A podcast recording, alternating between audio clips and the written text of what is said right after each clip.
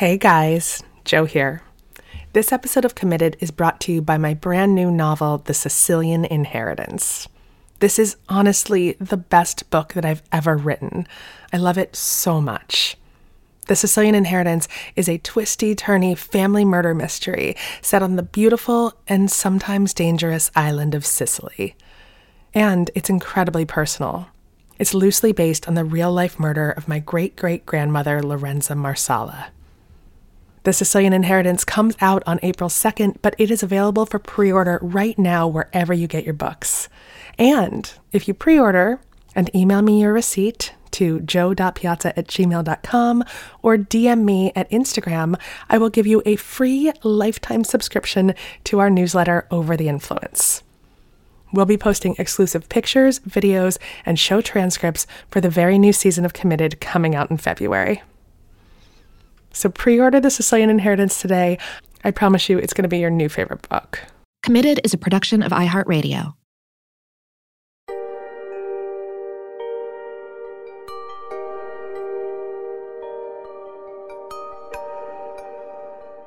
Brian Wallach first realized something wasn't right when he was preparing for a trial. He was scribbling notes furiously one day and his hand just cramped up. The cramping got worse and worse. Brian ignored it at first. He was young, mostly healthy, and really busy. He was a 36 year old dad of two very young children. But soon it was hard to even grip a pen, and his wife Sandra told him he had to see their primary care doctor. That doctor told him to follow up with a neurologist. And that's when Brian heard news that he never could have imagined. Sandra was home with their two little girls at the time. One of them was just a week old. I see him pull up and I run outside and I get in the car as he parks out front. Brian's like, the doctor that I just saw said he's 99% sure that I have ALS. And I'm like, what are you talking about? What do you mean? And he's like, well, the doctor told me that he doesn't know, but it could mean like I, I could I could have like six months to live. We spent a lot of time crying. And then you spent a lot of time thinking. And then you spent a lot of time reassessing what you focused on. Obviously, I, I didn't think I'd be 36 years old and then I'm facing somebody like ALS. But it became a, a, true moment where you stop and say, What is important to me? And when I look back on however much time I have, what do I want to be able to, to say that I did with that? I'm Jo Piazza. This is Committed.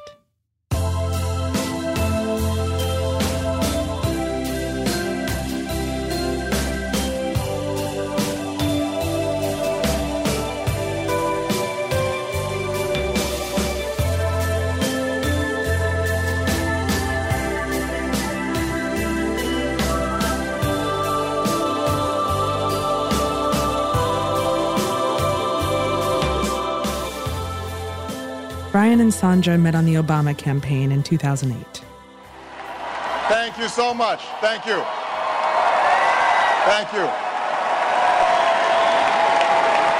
Let me express my deepest gratitude. In Manchester, New Hampshire, the romance capital of the world, he at the time was serving as the political director of the 08 general election in New Hampshire, and I was the communications director for New Hampshire for President Obama and Vice President Biden at the time, who were running for office. I was like, oh, who's this political director guy? I have like a type brown curly hair. Brian's hair was maybe the curliest I'd ever seen. It was almost like a done deal with the curly hair, even alone. They ended up working really closely together to elevate the candidates in the state. My whole job and Brian's whole job was just to like work together for me to get the political community that he was supporting out in print and on radio and on TV.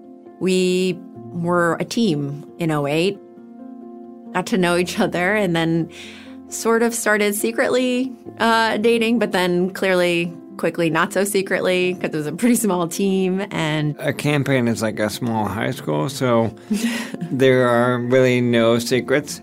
it's amazing. You know, we thought we were sort of secretive for about a week or so, and everyone's like, by the way, we know you're dating. Well, before we even had a campaign office in New Hampshire, the office was Brian's house that he and seven other campaign staffers were renting. And so we called it the house office, which ultimately became the office. Like, pretty hard to date secretly in the office. When the campaign ended, it could have gone either way. Plenty of relationships begin and end on the campaign trail. But right as the campaign was wrapping up, Sandra decided to do something crazy, unexpected. She decided to invite Brian to her grandfather's 90th birthday party in Istanbul. Why not? Sandra thought I would say no because what a sane person would say, let me fly halfway across the world when we've been dating for about three and a half months, four months at that point in time, longer, yeah. and meet your entire family, many of whom do not actually speak English, and I speak no Turkish. Um, I now speak like two phrases worth of Turkish. What she didn't realize was that I actually come from a family of foreign service officers, so the idea of travel is something that we did a lot as kids and that we always jump at. So my immediate response was yes. And I think there was a long pause where she said, cool. Um, in that sort of like Ron Burgundy asked way where it's both a statement and a question. Well, so I also warned Brian that if he came to Turkey, it would be a really awesome trip, but that he should be forewarned that my like extended family would wonder and ask probably straight up if we were planning on getting married or something since uh, you know I was bringing him to Turkey, like bringing him home to the family. And Brian said he could roll with it, and he did roll with it. When he first walked in the door, my grandfather cupped his cheeks in his hands and he like shook his face like he was like a lot of touchy affection for just meeting someone. And then he started yelling things in Turkish and Brian's looking at me, wondering what, what is your grandfather saying in Turkish? And I was like, ah, don't worry about it. Sandra didn't tell him what her grandfather actually said until months later. What my grandfather said was, you told me he was handsome, but this handsome, I can't imagine. He is a prince. So I didn't want to like inflate Brian's ego at the time. I was still trying to play it cool. That trip was a turning point. From then on, both of them knew this was more than just a fleeting campaign romance. By the time they both went to work in the White House, Brian knew he wanted to propose. He planned to do it up on Cape Cod, where he'd spent his summers growing up. One weekend, they ended up going there for a friend's wedding. We went to the pond that I went to as a kid. We walked around the entire village or town, probably a better word for it. and then we parked our car near the beach. And I got out of the car, and Sandra must have seen something in my pocket and probably knew that the proposal was coming because I fancy myself sort of a person who lives in the moment, but I'm not the most like romantic soul. So all this mm-hmm. kind of build up definitely was a bit unusual, but you know, that I thought I was playing it cool still. I had steeled myself this moment because Sandra, as you'll probably learn throughout our, our, conversation today, is one of the most ferociously intelligent, smart, funny people I ever meet. I was actually partially prepared for her to be like, I'm, I don't know, I'm, I'm not quite ready yet. You haven't proven yourself. so I worked up the courage to ask her to marry me, and she said yes. They had a small ceremony in D.C. with immediate family, right in Brian's mom's backyard. Then they threw a party a party party in Turkey. We decided to invite a hundred friends who had never been to Turkey to join us for our wedding in Turkey.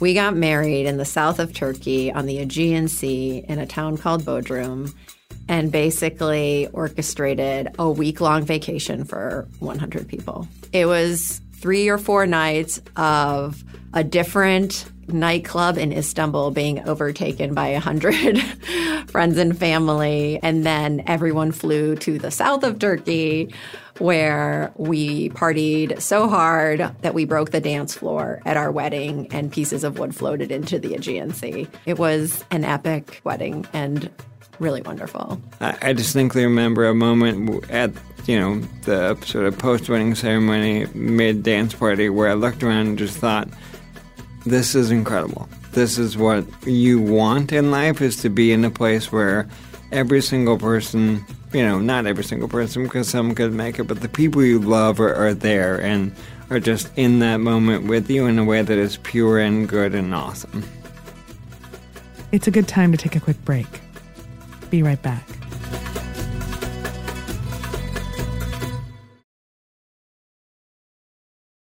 Hey guys, Jo here. This episode of Committed is brought to you by my brand new novel, The Sicilian Inheritance. This is honestly the best book that I've ever written. I love it so much. The Sicilian Inheritance is a twisty, turny family murder mystery set on the beautiful and sometimes dangerous island of Sicily. And it's incredibly personal. It's loosely based on the real life murder of my great great grandmother, Lorenza Marsala. The Sicilian Inheritance comes out on April 2nd, but it is available for pre order right now wherever you get your books.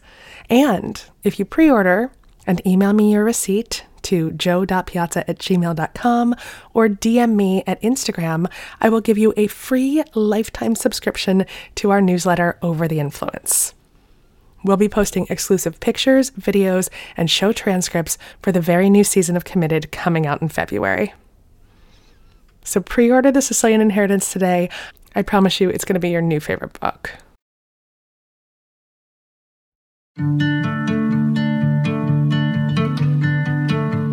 Before they got married, Brian and Sandra had been working down the hall from one another at the White House. Sandra is Associate Communications Director, and Brian is Senior Vetting Counsel. But it wasn't long before Sandra got a new exciting job starting the Chicago branch of a national nonprofit. And for a year, Brian and I were long distance. Brian was still in the White House counsel's office, running the vetting team, and I was starting this new organization in Chicago. And so we moved out of our DC apartment to apart from each other and in with our parents. After the wedding, Brian was able to move to Chicago to join me. They moved into a little bungalow in Andersonville. Brian ultimately got his dream job too as an assistant U.S. attorney in the Northern District of Chicago. He worked day in and day out on gang cases and violent crime. Soon they started working on trying to have a family. We had our first daughter. And then we had our second come along two years later. Their second daughter had a little jaundice and ended up staying in the hospital an extra week. Brian had developed this hacking cough, and he was also having that problem with his hands, the shaking. So, even in the midst of juggling a toddler and a newborn, Sandra insisted he go to the doctor. She called him right after his appointment. And Brian was really quiet on the other line. And I got nervous and I was like, what's going on? And he's like, I'm coming out of this doctor appointment and I need to talk to you. And I was like, is everything okay? He said no. Brian is just like authentically the most positive, just like joyful person I, I've ever had in my life. And so for Brian to say that something's not okay is really jarring. And my heart just stopped. He was like, just we can't talk about it at this moment. I'm I'm gonna drive home now and I'll see you soon. I see him pull up and I run outside and I get in the car as he parks out front. Brian's like, the doctor that I just saw said he's 99% sure that I have ALS. And I'm like, ALS, ALS. I don't know. I'm racking my brain. Like, what, what, what is ALS? And I was like, oh my gosh, ice bucket. Okay, wait, wait, that wasn't, was that not so bad? Like, it was ice bucket. Like that was like we raised a lot of money. Things are good. Like, oh, phew. Oh, okay.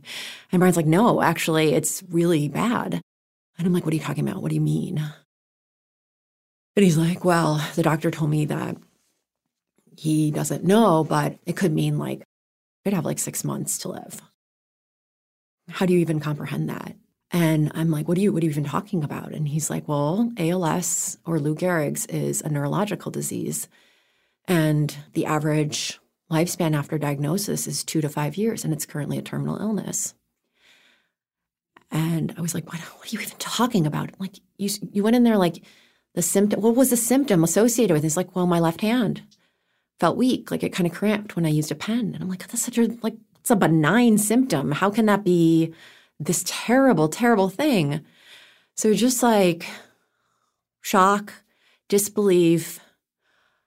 We got out of the car, we went into the house, and we just fell, you know, onto the floor, just crying and holding each other. An ALS diagnosis involves ruling out a lot of other things that could possibly be causing the symptoms, things like an autoimmune issue or Lyme disease. Brian and Sandra spent the next few months consulting doctors, taking tests. But by November of that year, it was pretty clear. It was ALS. We got that level of clarity, quote unquote, to be able to really accept that this was what was happening and to be able to start to think about how you adjust, rebuild, reframe, refocus, whatever word you want to use, life in light of that unexpected thing. We spent a lot of time crying, and then you spend a lot of time thinking, and then you spend a lot of time reassessing what you focused on. Obviously, I, I didn't think I'd be 36 years old, and then I'm facing something like ALS it became a, a, true moment where you stop and say, What is important to me? And when I look back on however much time I have, what do I want to be able to, to say that I did with that? And that is where family, friends, community become so important. ALS is a progressive neurological disease in which a person's motor neurons degenerate. It essentially paralyzes the patient and eventually causes death. About 5,000 people in the United States are diagnosed each year, the ALS Association estimates that about 20,000 Americans have the disease. Like I said, Brian was 36 years old. He had two daughters, one of them a tiny baby. He had everything to live for. He and Sandra also had all these skills from running successful campaigns and launching nonprofits, and they knew they could use them to maybe make a difference. Maybe a difference that would save Brian's life. Time for a really quick break. When we get back, we'll find out how Brian and Sandra decided to fight back against ALS. Hey guys, Jo here. This episode of Committed is brought to you by my brand new novel, The Sicilian Inheritance. This is honestly the best book that I've ever written. I love it so much. The Sicilian Inheritance is a twisty, turny family murder mystery set on the beautiful and sometimes dangerous island of Sicily. And it's incredibly personal. It's loosely based on the real life murder of my great great grandmother, Lorenza Marsala. The Sicilian Inheritance comes out on April 2nd, but it is available for pre order right now wherever you get your books. And if you pre order and email me your receipt, to jo.piazza at gmail.com or DM me at Instagram, I will give you a free lifetime subscription to our newsletter Over the Influence. We'll be posting exclusive pictures, videos, and show transcripts for the very new season of Committed coming out in February. So pre order The Sicilian Inheritance today. I promise you it's going to be your new favorite book.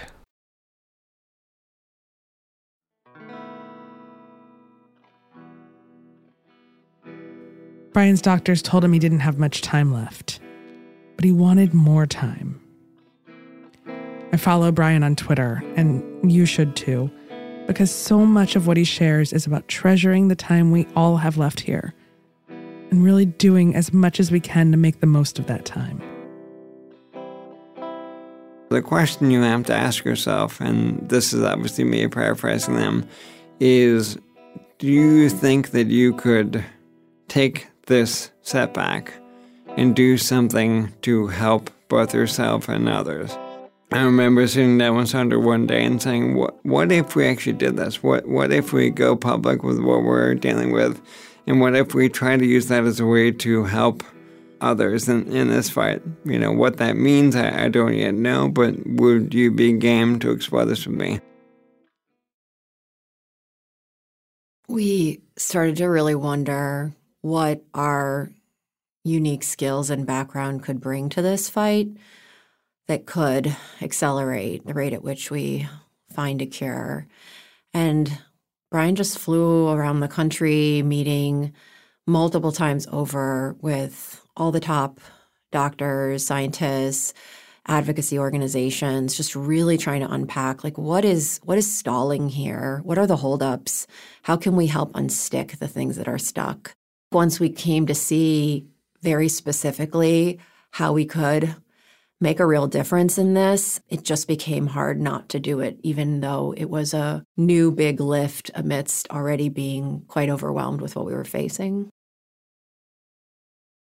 Earlier this year, Brian and Sandra launched I AM ALS, an organization dedicated to adding 100 million of new funding to ALS research within three years. Brian's average life expectancy after that initial diagnosis was two to five years.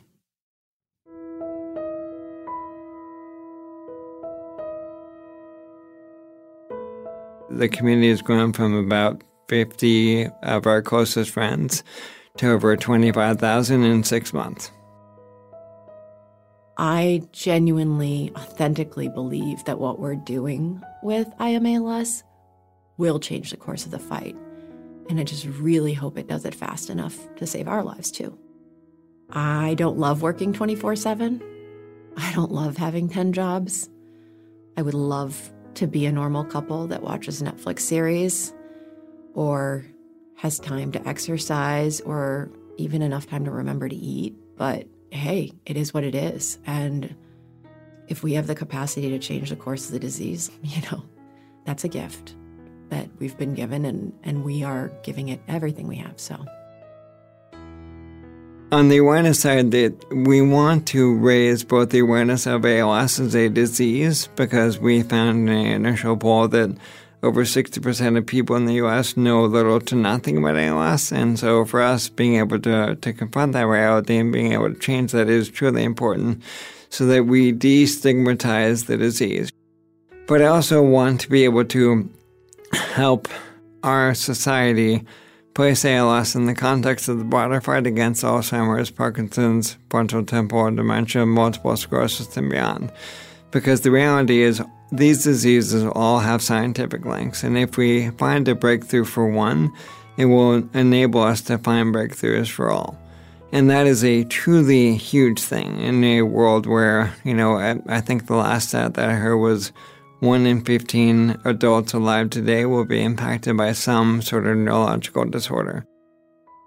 We've been fortunate enough to work with some incredible congressional champions to secure an additional $10 million in funding for the DoD ALS program, which has passed the House, and we're now hoping to get that passed in the Senate. That's the biggest increase in ALS funding in government in many, many years. And we're only six months old as an organization. That is just a very concrete example of how we are getting things, important things done, and getting them done fast.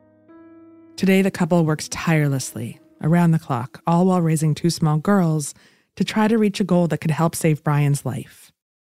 In some ways, it's a throwback to the campaign where we spend nights together working on press releases and plans and web copy and other things that we actually started doing when we first met 11 years ago now.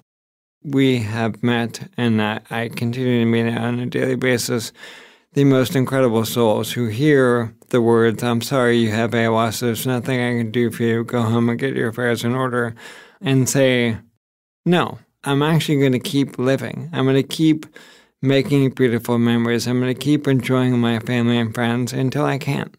And nothing in this life is ever guaranteed, so I just have to enjoy what I have and I have to fight every minute to make that time as long as possible.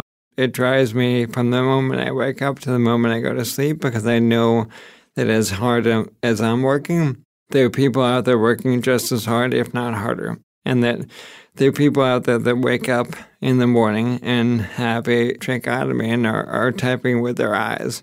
And if they can get up and do that, I am lucky enough to be progressing slowly.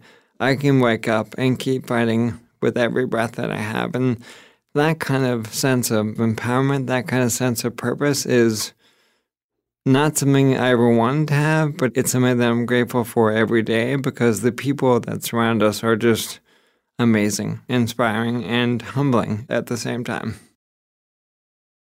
When Brian was first diagnosed, he was still working in his job with the U.S. Attorney's Office. And that's a very challenging and taxing job for anybody, let alone someone who's now facing a terminal illness. We thought, oh my gosh, Brian can continue working, but this just is not the right job for us. And I was terrified that Brian would not be able to find another job because we were going to be open that he had just received a terminal diagnosis. Brian's former employer, the law firm Skadden Arps, they stepped up. They brought him back on. Knowing the diagnosis, welcomed Brian back and said, We know what you're dealing with. We are here for you. You add value to our firm. We embrace you. We will support you. And they've even made I AM ALS a pro bono client. So the the reason we are able to secure 501c3 status is because of the legal support for I AM ALS from Skadden's. That changes everything for us and for so many people. How the networks in your life respond to your crisis. They can either wrap themselves around you or they can let you fall. And we've been so fortunate to be wrapped tightly in this love and support from our network. One thing that has been very hard for me to watch is we have another friend who's in this fight, actually a couple years younger than Brian, lives in our neighborhood, also has a two year old. And his employer essentially pushed him out, right? You know, so I'm just keenly aware of how this very difficult time in people's lives can be made more difficult when the corporate community, the employers of these ALS patients don't meet this situation with love, understanding, and support. How's the diagnosis changed your marriage? Obviously, it, has been hard. I can only speak from my perspective, but I, I know that for me, there are moments of difficulty where simple things that I used to be able to do without thinking are actually complex now, and where my capacity to be the partner that I obviously dreamed of always being for Sandra becomes to some degree limited. But in other ways, it really enables you to embrace the beauty of even the most absurd moments in a way that I don't know if I would have had that perspective but for this event this event was a sea change in the sense that, you know, the future became less defined, and so the present became all the more powerful. And that is an incredible, unexpected, un sort of anticipated gift that I tried to live out. I, I definitely failed. I definitely still got caught up in the, the sort of other a lot, but that we have tried to, and by we I mean I have tried to embrace.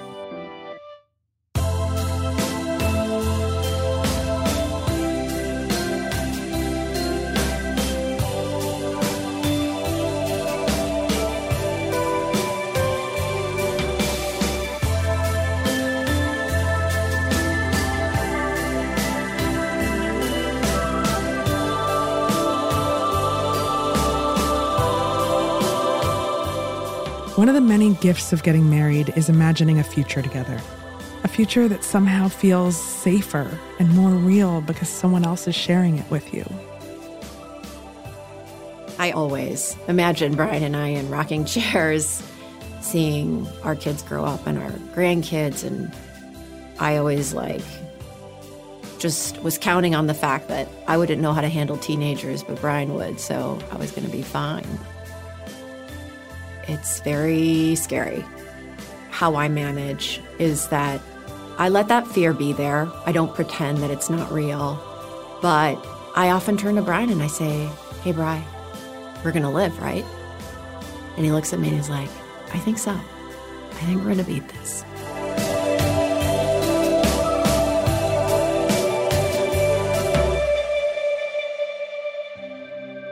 This episode was hosted and reported by Jo Piazza with special thanks to Brian and Sandra Wallach. It was produced, edited, and mixed by Ramsey Young. The executive producers are Jo Piazza and Tyler Klang. Theme song by Tristan McNeil. For comments, suggestions, or to be part of the show, give us a call at 404 996 1173. That's 404 996 1173. Or send us an email at jo at committedpodcast.com That's J O at committedpodcast.com. The ALS fight is led by amazing patients, scientists, and organizations. To find out more about them, visit www.iamals.org. That's www.iamals.org. And check out the ALS Encyclopedia. Together we can and will end ALS and beyond. You can grab a copy of Jo's book, How to Be Married, on Amazon or wherever books are sold. Committed is a production of iHeartRadio and produced in our studios located in Atlanta, Georgia. For more podcasts from iHeartRadio, visit the iHeartRadio app, Apple Podcasts, or wherever you listen to your favorite shows.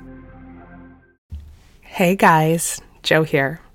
This episode of Committed is brought to you by my brand new novel, The Sicilian Inheritance. This is honestly the best book that I've ever written. I love it so much. The Sicilian Inheritance is a twisty, turny family murder mystery set on the beautiful and sometimes dangerous island of Sicily. And it's incredibly personal. It's loosely based on the real life murder of my great great grandmother, Lorenza Marsala. The Sicilian Inheritance comes out on April 2nd, but it is available for pre order right now wherever you get your books. And if you pre order and email me your receipt, to jo.piazza at gmail.com or DM me at Instagram, I will give you a free lifetime subscription to our newsletter Over the Influence. We'll be posting exclusive pictures, videos, and show transcripts for the very new season of Committed coming out in February. So pre order The Sicilian Inheritance today. I promise you it's going to be your new favorite book.